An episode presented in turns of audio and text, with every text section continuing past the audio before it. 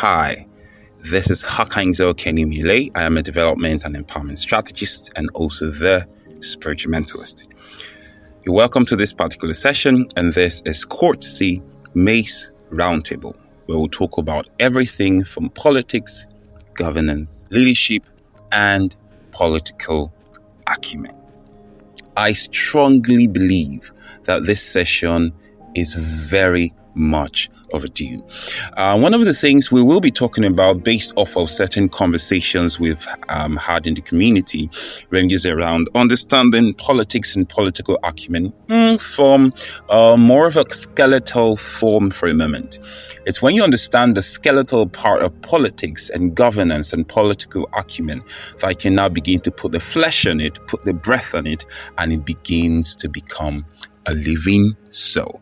So let's take a look at the different levels of the power structure that anyone who wishes to engage in active, strategic, and practical politics needs to engage. The first thing you need to understand is that there needs to be stratifications of power. Without this, you cannot have a system. And what makes politics work is, you've got it, a great and strategic system that is perfectly linked together in an almost formidable manner that gives it leverage of sagacity, of strength, and supply. So let's just get into it so that you get the drift of what we're talking about. Um, the, this is not in any particular order. However, the ordering is also very, very intentional.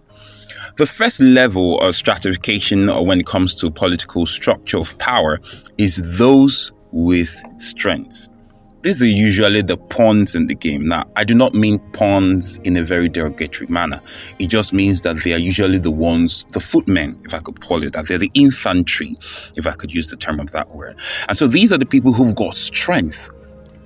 And uh, for many population and, and for many system, those who fall into these categories are the youths. Now, one thing you need to understand about the youth is the youth usually have lots of strength, but they lack lots of experience.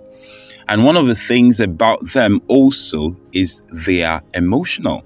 And what happens to people who are emotional? They're not usually able to make rational, logical choices.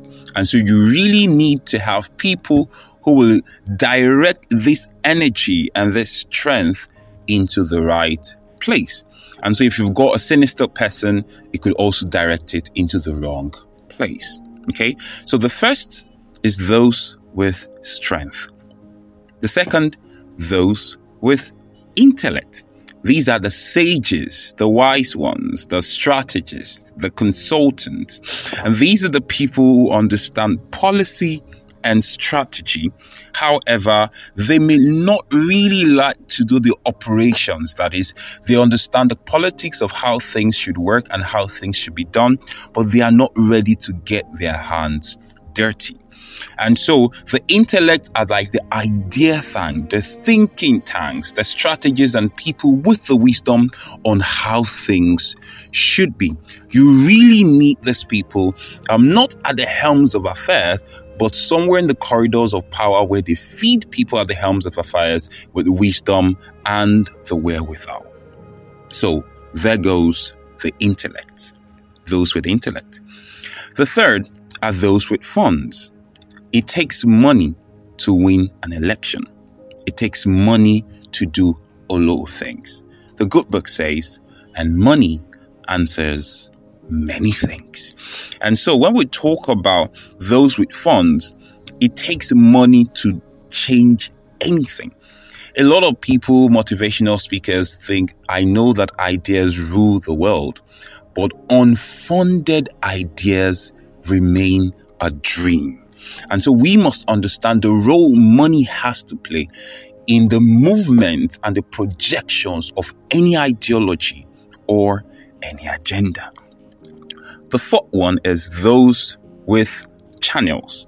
If you've got all the money and you don't channel the money in the right way through the right channels, you're going to waste a whole lot of resources. And so those with channels are actually those with networks and people who understand the distributions that makes things work. So this can come in the form of infrastructure, megastructure, and any kind of structuring acumen, either for living things, so that's for human structuring and distribution, or resource structuring and distribution. And also, we also have these people we shouldn't fail to mention. They are those who have the face and those who have the fame. Okay, these people represent the face of leadership. They're not all of leadership, but they are the ones that are projected before the masses, before the people, as the representative or leaders in quote. So these people who are the face and the fame usually get answer to a system, a chain of structure of people who influence what they say, what they do, and what they believe in. Okay, so the face of leadership means that you must always pin an idea or an agenda to a face. If you don't pin it to a face, you might not really get the kind of reaction that would give you a point of advantage. And the last but not the least are the backbones and the backups. Yes, these for every face, for every fame, for every channel, for every funds, for every intellect, for every people with strength, you must always have backbones and backups. These are the sects of people who are hoping for the worst while they are planning for the best. You must always be at alert and do not for once think that no matter how sagacious you think your strategies or your policies are, that it is foolproof. Anything could happen. There could be a natural disaster.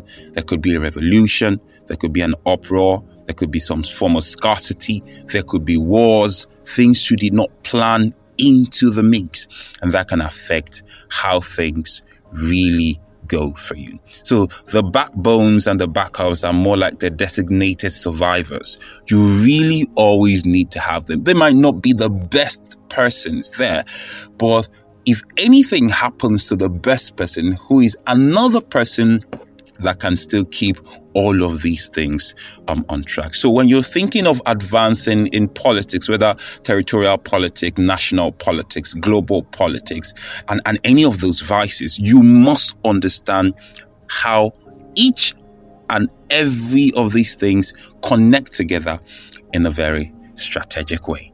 I hope this has been of much value to you, and I look forward to other times where we get to talk about governance, leadership, and everything political acumen. Do enjoy the rest of your day and have fun.